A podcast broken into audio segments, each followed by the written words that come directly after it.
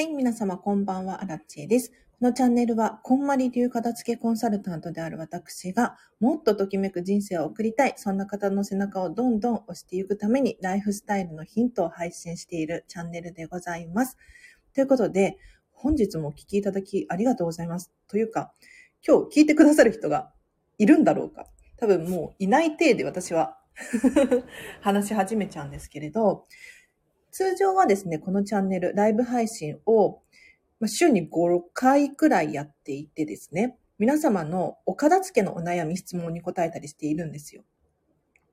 私がこんまり流片付けコンサルタントなので、物理的なもののお片付け、もしくは非物理的な時間のお片付けとか、人間関係のお片付けとかのお悩みをね、答えているチャンネルなんですが、もう今日は年末だし、そんなにゴリゴリねえ、お片付けの話をしても仕方ないなと思いつつ、それでもなんかちょっとライブ配信したいなということで、雑談がてらですね、もう今日のタイトルにもあるんですけれど、今日の課題、今年できたことを数えてみましょうということで、もう12月31日ですので、1年ね、365日あって、いろんなことが起こった1年だったんじゃなかろうかと思います。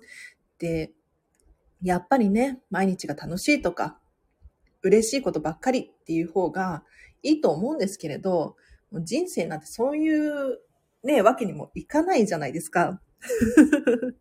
本当に。私、アラチは今でも本当にこの人生っていうのは、ほとんどが辛くって苦しくって、もがいている状態。そこになんか楽しい要素がちらちらあるそんな気がしてるんですよ。まあちょっとね、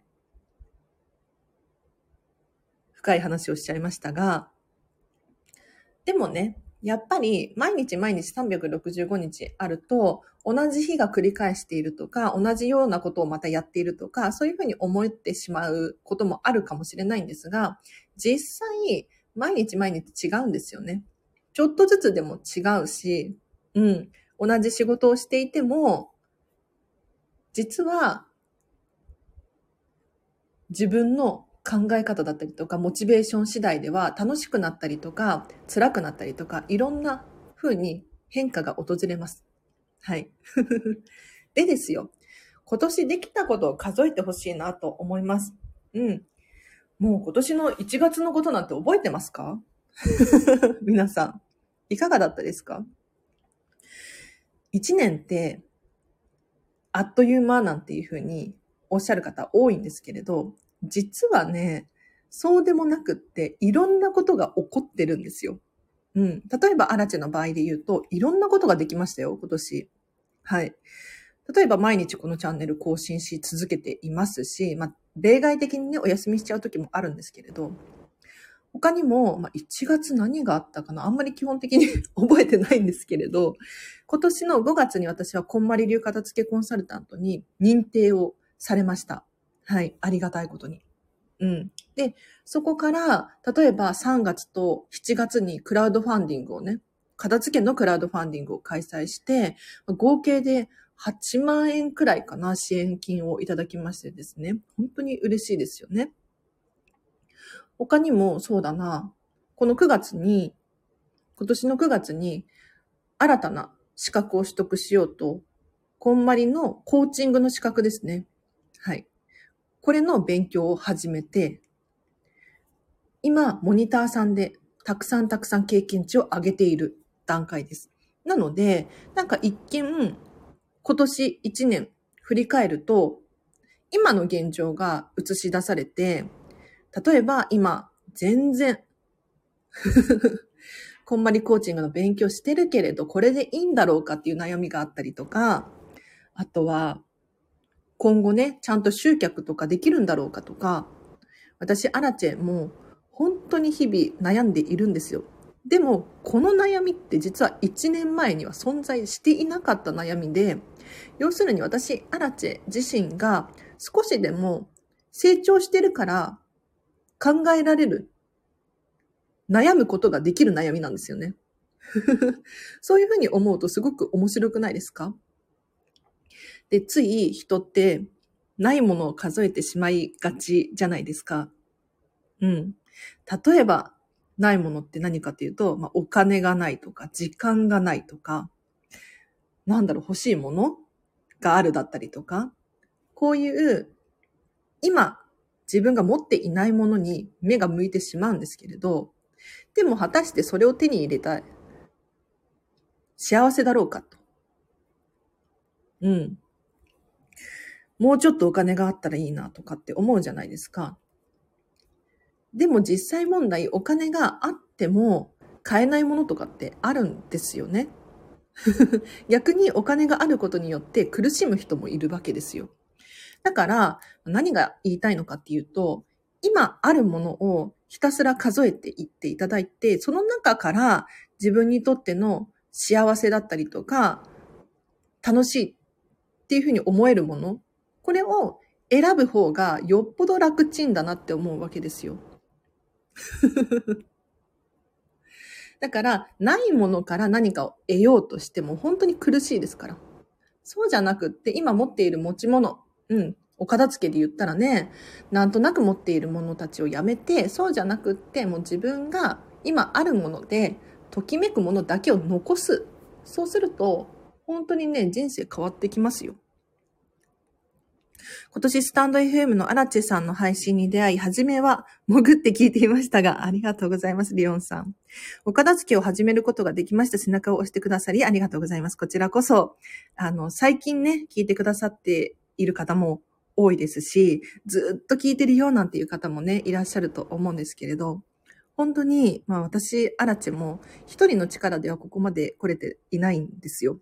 なので、このチャンネルを聞き続けてくださっている方、もしくは、まあ、初めましての人もいるし、いると思うんですけれど、本当に大感謝ですね。ありがとうございます。なんか私、アラチェが、まあ、去年の9月くらいにこのスタンド FM を始めたんですけれど、その時、じゃあどうしてこのスタンド FM というかラジオをね、配信していこうと決めたのかっていうと、片付けコンサルタントだったら、ラジオくらいやってるんじゃないかなっていうふうに思ったんですよ。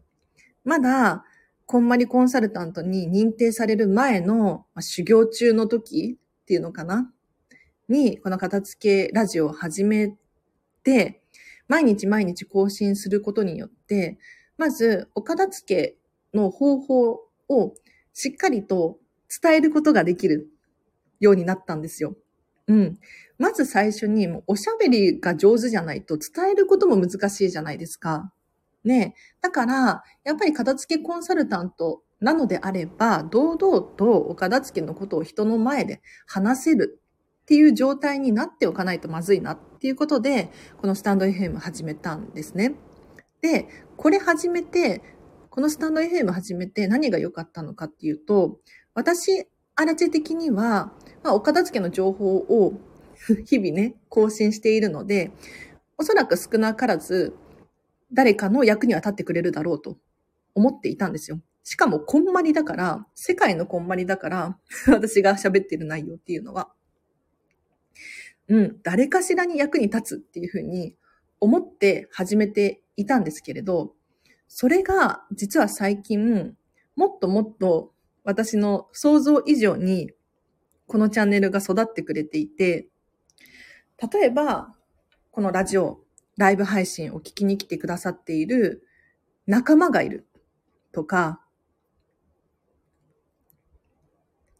毎日私のことを楽しみに待ってくれるファンがいるとか、まさか私にファンがつくとか思っていなかったので、うん。ただ私はこんまりさんの情報を喋っているだけだっていう認識があって 私の情報なんてどうでもいいなっていうのは今でもありますよ。でも、それでも私の口からこんまりさんの情報を聞きたいっていう人が数名ね、数名ってことはないのかないらっしゃるんですよ。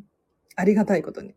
だから、そこは私がこのスタンド FM を始めたきっかけ、始めた理由を超えてですね、すごく皆さん同士で仲良くなってくれたりとか、嬉しい限りですね。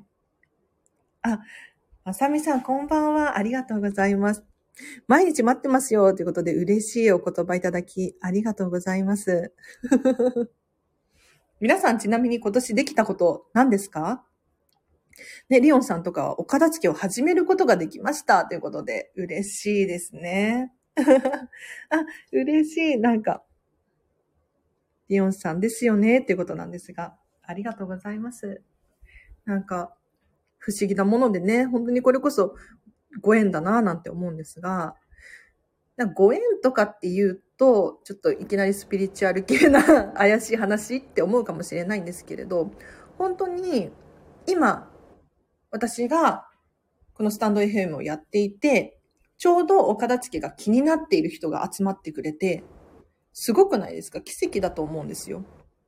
うん。だってもしかしたら数年後このスタンド FM を私はやめちゃってる可能性があるかもしれないですし、もしくはもっとこのね、ラジオが大きくなっちゃって、皆さんと距離が近く話せるっていうこともなくなる可能性もあるわけですよ。ってなると、今、今日出会えた皆さんには本当に感謝ですよね。なんかすいませんね、年末の夜、おそらく皆さんゆったりしたい時間であろうと思うんですが、私がなんせ暇なもので、はい。喋りたくなっちゃって喋らさせていただいております。一応このチャンネルは毎日更新っていうことで、基本的に毎日更新しなければならない、私の勝手な思い込みがあるので、うん。夜でも更新する感じですね。年末でも明日もお正月だけれど更新しようと思ってます。はい。片付け祭り開催中、年越しです。ということで、素晴らしいです。はい、まさみさん。ここでね、あの、片付けやってますよとかっていうコメントをしていただくと、おそらく終わります。人の目があるし、宣言できるっていうことは、あの、終わる可能性があるからかなと思っているので、はい。ありがとうございます。素晴らしい年越しですね。うん。きっと、来年には終わって、新たなスタートが切れますね。はい。そう、お片付けって、ゴールじゃないので、ここは本当に皆さん誤解しないでほしいんですよ。うん。お片付けが終わってからが人生のスタートだと思っていただいて。うん。で、しかも、お片付け終わる終わるとかって言っていますが、日々、お片付けはやっぱり必要なんですよ。出したら戻すっていうのは大前提としてあるんですね。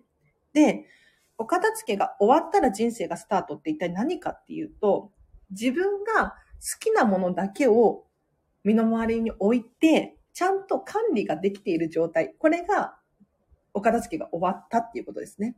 うん。で、そこから、じゃあ自分が好きなものをどんどん増やしていく作業だったりとか、もっと行動力をつけていくっていうのが人生の新たなスタートなので、お片付けっていうのは一個のきっかけでしかないんですよ。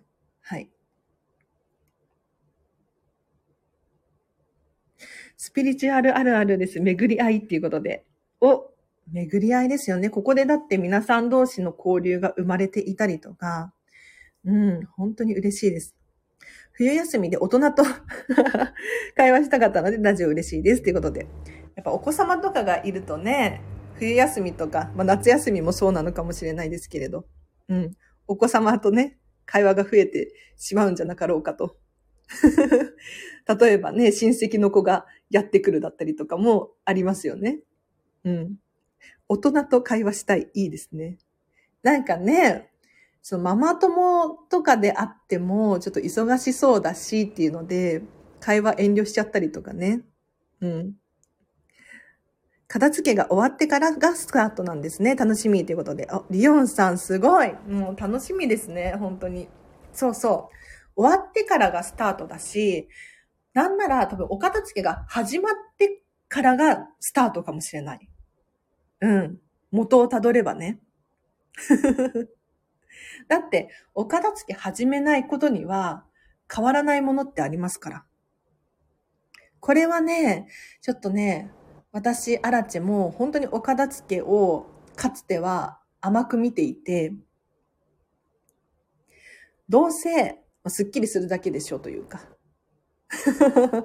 まあ、快適に過ごせるよね、みたいな。そんな感覚でお片付けを当時2年くらい前かな、始めたんですけれど、実際問題そんなことなくって、お片付けが終わると本当に、なんて言ったらいいんだろう。コロコロコロっと人生が回り始めるっていうのかな。面白いですよ。片付けが終わると理想の時間が増えるを信じています。お、まさみさん。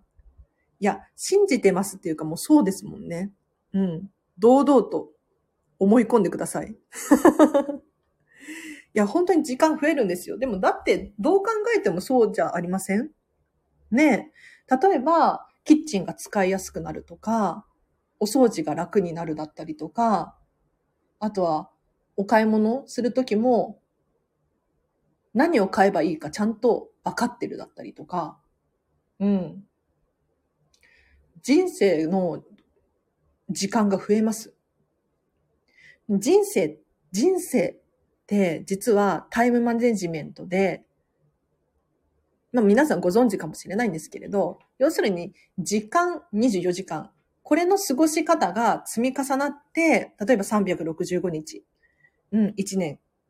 で、それが2年、3年って増えていくと、人生になるわけですよね。だから、この一時一時っていうのがすごくすごく実は重要で、この時間の過ごし方ってめちゃめちゃ大切なんですよ。で、これをもっとより大切にできる手段の中にお片付けっていうのがあって、確かにお片付けをするのには時間がかかるし、難しいし辛いかもしれないんですけれど、お片付けがいざ終わってしまうと、本当になんだろう、洗濯物だったりとか ね食器を洗うだったりとか、一つ一つの動作が楽になります。さらには、まあ、管理コストが下がる。うん。例えば、クリーニングに持っていかなきゃいけないお洋服が減るとか、靴のお手入れが楽になるとか、なんだろうな、荒地的な体感で言うと、まあ、同じ食材を買わずに済むとか、まあ、いろんなメリットありますよね。だから時間増えるんですよ。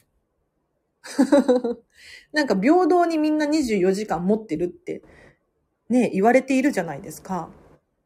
私平等じゃないと思ってます。はい。本当に。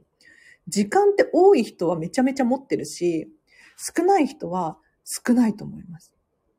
今年はありがとうございました。最後にライブ来れてよかった。ソララさん、嬉しい。そんな風に言ってもらえるなんて、光栄でしかないですね。ありがとうございます。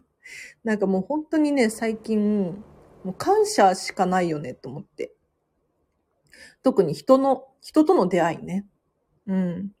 ここのスタンド FM の仲間たち、もう私仲間だと思ってるんですけれど、勝手に。だったりとか、あと、こんまり仲間との出会いだったりとか、本当に感謝ですよね。うん。例えば、なんかね、疎遠になっちゃったりとか、まあ、お別れしなければならない時もあると思うんですけれど、それすらも、やっぱり自分の中に経験値としてあるわけなので、大感謝しかないですよね。荒地さん、スーパーで迷わなくなりましたか？ということで、これね、これね、これめっちゃ話したかったんですよ、今日。そう、後でスタイフで喋ろうと思ってネタ帳をね、書い書いといたんですけど、スーパーで迷わなくなりましたか？っていうことなんですが、あの、結論から言うと、めちゃめちゃ迷います。もうね、迷うの。うん。で、もともとスーパー大好きだから、なんか、こう食材とかね、見比べて、こっちの方が美味しそうとか、こっちの方が安いなとか、するタイプの人間なんですよ。だからスーパーとかに行ってしまうと、本当に時間がどんどん減る。溶ける。のね。で、アラチェは、そんなことしてるより、なんかスタイフ取った方がいいしとか、えっ、ー、と、お客様用の資料を作りたいなとか、そういうふうに思うタイプの人間なので、最近は、まずね、根本的にスーパーに行かないって決めたんですよ。うん。スーパーに行かずに、あの、ちっちゃいスーパーに行く。マイバスケットって知ってます？おすすめなんですけど、イオン系の、まあ、コンビニまで行かないんだけれど、ちっちゃいスーパーがあって、都内とか、まあ、割と関東圏には多いんですが、マイバスケットっていうところにね、よく行くんですけれど、そこだともう本当にパパッと済むの。一周回って出てこれるんですけど、スーパーに行っちゃうとダメなの。だから スーパーに行かないっていうふうに決めたんですが、今日ね、スーパーに行っちゃったんですよ。はい。しかもめちゃめちゃでかいスーパーに行っちゃって、3階建てくらいの。もう出てこれないよね。うん、しかも年末だから、そのセールだったりとか、なんだろう、美味しそうな食材がいっぱい置いてあるの。迷うじゃないですか。うん。いや、私ね、もう今日スーパーに行って大反省。楽しかったよ。楽しかったんだけれど、時間。時間とか思って。はい。大反省です。や、でもね、必要な食材があったから、スーパーに行かざるを得なかったんですけれど、だからもうちょっと頻度減らそうかなって思いましたね。うん。やっぱりうちはまだまだ物が多いのかなということで、ソララさんが。もし、その、多いのかなって思うのであれば、多い可能性があるので、一回減らしてみるっていうのも手ですよね。でも、ソララさんの中にしか答えはないので、私、アラチェは、あの、実際にね、ソララさんのお家を見てるわけでもないので、なんとも言えないんですけれど、もう人によって多いか少ないかっていう判断はバラバラなので、もし自分がそう思うのであればその可能性があるので、一回減らしてみて、もし間違ってたって思ったら、まあ、買い直す。手間になっちゃいますけどね。でも、それをやらないと一歩進めないですからね。うちも50年間一度も引っ越しをしていないお家なので、物置なんてひいひいおばあちゃんのものがあったりしてものすごいですよ、ということで。おお、リオンさん、それはなんか逆に、あの、私は個性だと思いますけどね。うん。楽しそう。私なんて逆に1年に1回、2回以上引っ越してて。それはそれで大変ですけどね。はい。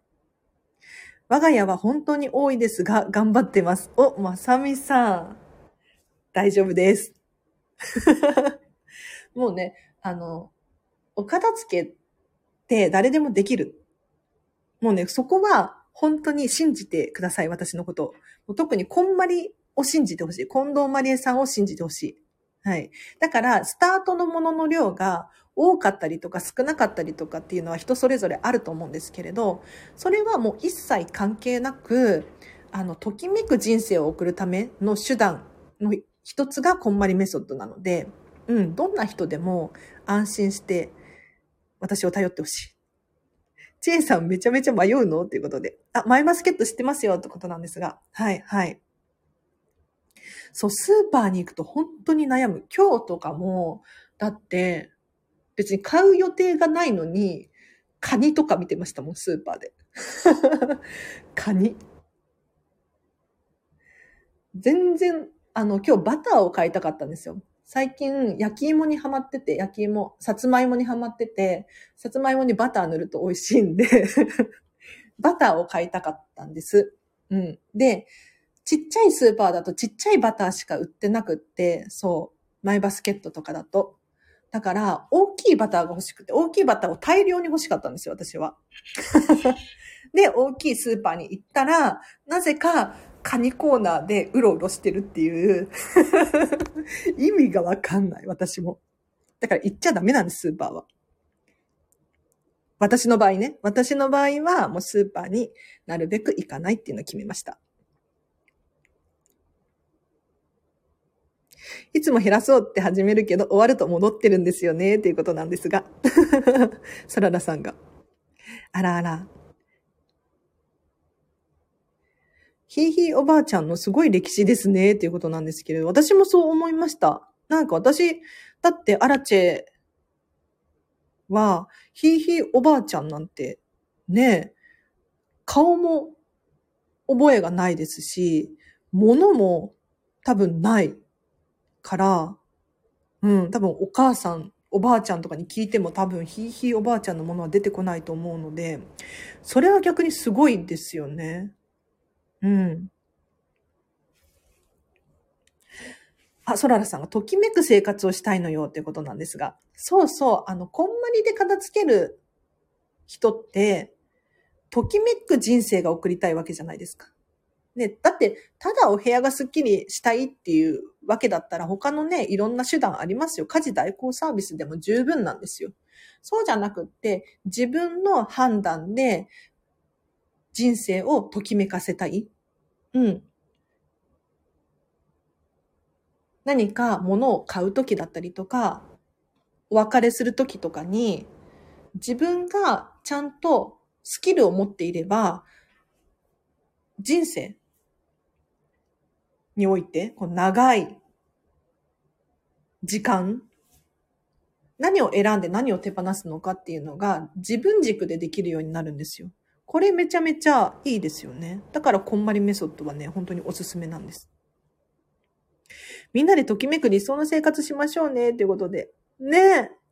いや、私もアラチェも実はね、こんなこと偉そうに言ってますが、まだまだなんですよ。いや、もっと磨けるでしょって。ねえ。大晦日はカニが食べたくなる、気になるあいつわらってことなんですけれど。そうそう。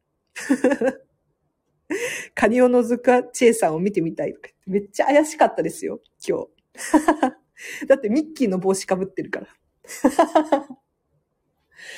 ーパー行くのに、あの、寒いじゃないですか。今日めっちゃ寒いじゃないですか。あの、ミッキーのふわふわの帽子を持ってるんで、マフラー付きの。それで行って、カニコーナー覗いてる、だいぶ怪しいやつ。はい。なんか一人だけ浮いてるんですよね。本当に。だからスーパー行くと基本的に主婦さんだったりとか、なんだろうな。まあ、お料理する人だったりとか、まあ、時間帯にもよるけれど、その会社帰りの人だったりとかが多いわけじゃないですか。なんかそこに、なんていうのかな。白髪のミッキーの帽子のアラチェが現れるとめちゃめちゃ怪しいですよね。片付けが終わったら昭和のときめく雑貨を物置から探して磨いてあげて飾りたいです。素晴らしい。それリオンさんにしかできないですもんね。うん。素敵。うんうんうん。皆さん素敵っておっしゃられていて。いいですね。やりましょう。やりましょう。それをやるためには今何をするべきかっていうことですよね。はい。あ、ピアノさんこんばんは。ありがとうございます。こんばんは、こんばんは、こんばんは。ってことで。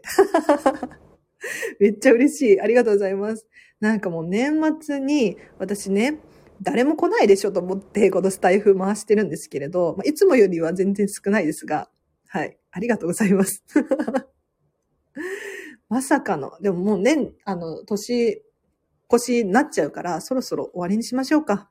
はい。あ、もっこさん、こんばんは、お久しぶりです。なんとなんと。いや、皆さんとの出会いに感謝ですね、本当に。ありがとうございます。あ、マッチ、マッチコメントありがとう嬉しいあ、マッチはまさみさんの娘さんですね。はい。どう？ときめき分かってきた？ね。もうね、お子様は、実はね、お片付け得意なんですよ。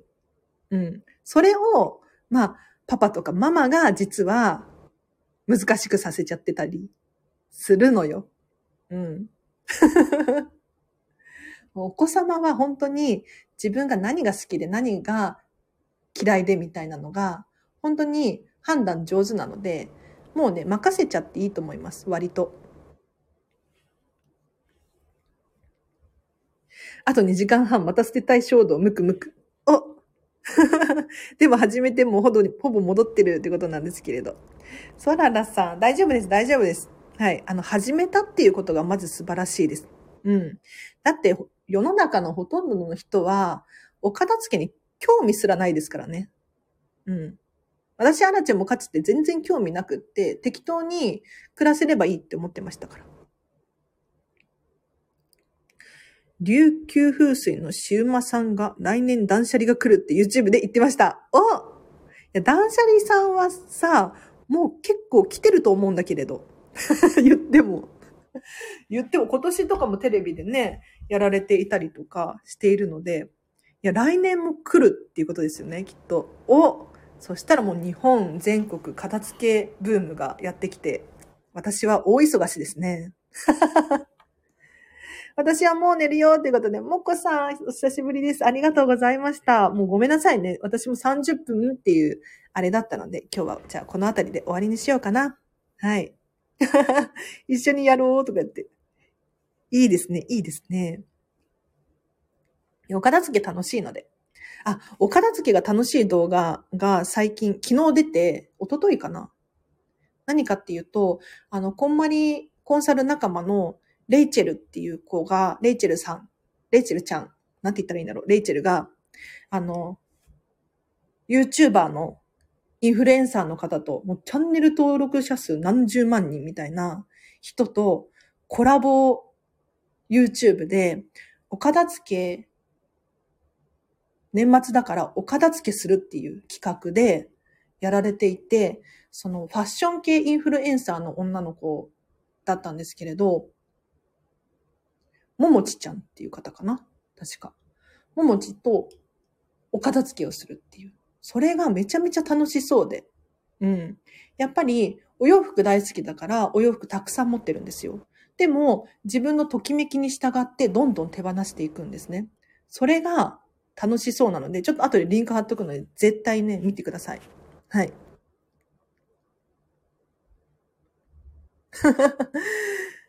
まさみさんが、かなりときめき理解してますよってことで、マッチンのことですね、娘ちゃんの。この状況ときめきますか？と言われます。もうね、マッチ、片付けコンサルタントになれますね。はい。素晴らしいです。教育が素晴らしいです。はい。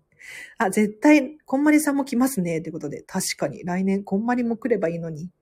アラチさん、まさにずっと子供部屋散らかってるの気になっていたけれど、子供たちに任せたらなかなか整理できて、お私が捨てるのに躊躇してただけだってことに気づきました。お、もこさん。ご報告ありがとうございます。うんうん。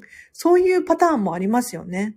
もちろんお子様がね、小さいとか、やっぱり判断難しいっていう子もいらっしゃると思うんですけれど、結構ね、子供たちって自分のこと分かってるので、うん、かなり任せちゃって大丈夫です。これお片付けに限らず、もうね、何でも。結構お子様って才能があるので、はい。いや、お子様の成長って著しいですよね。早いですよね、本当に。なんか、この間までできなかったのに、もうこんなことができるみたいなね。うん。レイチェルさん動画出てるんですね。見てみよう。アラチさんのおかげで今年もときめき、来年もときめきます。いい年が迎えられそうです。ありがとうございます。ということで。ありがとうございます。そうそう、レイチェルのね、動画見てほしいな。あの、レイチェルは、こんまりコンサルタントの中でレベルが一番高いんですよ。一番高い人が、まあ、数名いるんですけれど、経験値が多いっていう意味です。うん。なんて言ったらいいんだろう。もちろん私もプロだから、プロのこんまりコンサルタントだから、ちゃんと資格は持ってるんですけれど、そこに、えっ、ー、とね、千何時間とか、基準があったりとかして、その基準をクリアしていくと、片付けコンサルのレベルが上がっていって、はい。すごいことになるんですよ。実は。ということで、そろそろ終わりにしようかな。はい。いるって聞いていらないって言われるのに、うん、じゃあお母さんが取っておこうってよくやっちゃうっていうことなんですが、ソララさん、そうそうそう。そういうことなのよ。でもちろん、あの、ママが、娘ちゃん、子供ちゃんのね、ものが好きっていう場合は、堂々と取っておいていいんですよ。ただ、そうじゃなくって、もったいないからとか、もしかしたら、間違って判断してるのかもとか、そういう理由で残しちゃっているのであれば、ちょっとね、あの、その感情を手放す。っていうのもおすすめですよね。うん。なん結局、そのお家の物量って変わらないじゃないですか。所有権が誰かに移っただけで。うん。なので、お子様のためにもっていうのかな。だって人生って、たくさん間違えるじゃないですか。失敗することもあるし、辛いこともたくさんあるし、うん。そんな時に、なんて言ったらいいんだろう。間違って、こう、捨てちゃったとか、ね、あると思うんですよ。私もね、もう後悔しているものがある、ありますよ。捨ててね。でも、それって、間違って捨て、捨てちゃったからこそ、経験値として残って、次は捨てないぞって思うわけですし、もしくは手放したことによって意外となんとかなるんだなっていう経験値にもなる可能性があるので、これはもう本当に小さいお子様のうちから培っていくといいんじゃなかろうかと荒地さんのラジオを聞き始めて、ときめき選びできるようになってきたので、今年は人生変わりましたよ。ありがとうございました。来年もときめくラジオを楽しみにしております。ということで、ありがとうございます。もう今年1周年を迎えてですね、このラジオ。本当に皆様のおかげで。うん。いや、一人では多分ちょっとは続けることができたと思うけれど、こんなには続かなかったと思うので、大感謝ですね。うん。えー、それ捨てちゃうの？ってなっちゃいますって、わかる、わかるのよ。あのね、これ、じゃあこの話して終わりにしましょう。私もさ、私もさ、急にカジュアルになっちゃったんですけど、片付けコンサルタントじゃないですか。だから、こうお客様のお家に行ったりとか、まあ最近はオンラインで片付けするっていうこともあるんですけれど、やっぱりお客様がいらないって思ったらいらないんですよね。手放すって思ったら手放すんですよ。でも中にはさ、新品だったりとか、それ、それ捨てちゃうのもったいないみたいな、あるのよ、アラチェ目線でも。そうそう。でもね、あ、アコピさんもう終わりです。締めに入ってます。はい。もうそれ捨てちゃうのとかって思うものもあるんですよ。片付けコンサルをしていると。でもそこはやっぱり私が判断できるものではないので、もうぐぐっと気持ちをこらえてね、うん、お別れしましょうと。もう心ではあれですよ。もったいない、もったいない、もったいないとか思いつつも 手放しましょうと言ってるので、もうここはもう心が苦しいと思いますよ。本当に。うん。でも、いくらお子様のものでも、やっぱり所有権がお子様にあるわけじゃないですか。で、もう必要ないって思ったのであれば、お別れの時なんですよ。だから一緒に、ママとパパと一緒に、お子様とね、感謝して手放すっていうのをやってほしいなと思います。はい。片付けコンサルで一番やっちゃいけないのが、なんかもらっちゃダメとかっていう、っていうのは、あの、言われてますね。うん。片付けコンサルタントになるときに、あの、いろいろ注意事項があるんですけれど、人のものをもらっちゃダメだよとか、あとはもったいないって言っちゃダメとか、そう。それ似合ってますとかも言っちゃダメなの。だって私の判断だから。はい。それ捨てちゃうの分かりますということで。ねわかるよね。でもね、あの、価値観は人それぞれだから、それを信じてあげる。それが積み重なって個性になるので、あの、私、アラチェに決定権はないんですよ。はい。では、皆様、お皿洗いしながら聞いてます？ということで、ねえ、おそらく、もう年末だし、たくさん洗わなければならないものがあるんじゃなかろうかとや、そう、大変ですよね。はい。でも、こんな、こんな年末になんか聞いてくださる人がいらっしゃって、私はもう本当に感激しております。というか、皆様のあの、お片付けに対する熱量がすごい。私もなんか大興奮しちゃって、ちょっといつもより喋ってしまったんですが、ありがとうございました。はい。では、本当に今年はですね、私もたくさんいろんなことができました。うん。なので、ちょっとこの今日のタイトルにもある通り、今年何ができたのかっていうのを数えるっていいと思いますね。ついつい今年できなかったことというか、うん、あれもやりたかったのにみたいに思ってしまうかもしれないんですけれど、そうじゃなくって今日は今年いくつのできたがあるかなっていうのを数えてみてほしいなと思います。そうするとね、おそらく、じゃあ来年はこれをしたいなとか、ポジティブな気持ちになれるので、ぜひね、ないものを数えても仕方ないですから。はい。ということで、皆様本当にありがとうございました。あの、今年も大変お世話になりましたね。うん。皆さんのおかげで成長ができました。こんな時間に気づかなかった皆様こんばんは。そして良いお年を。はい。良いお年をです。うん。また明日もでやるんで、あの、来れる方いらっしゃったら来てください。ということで、皆様今日もお聞きいただきありがとうございました。では、年越しも、今日の年越しもっていうのかな、来年も、ぜひね、ときめきをどんどん選んでいっていただいて、その先の理想の暮らしですよね。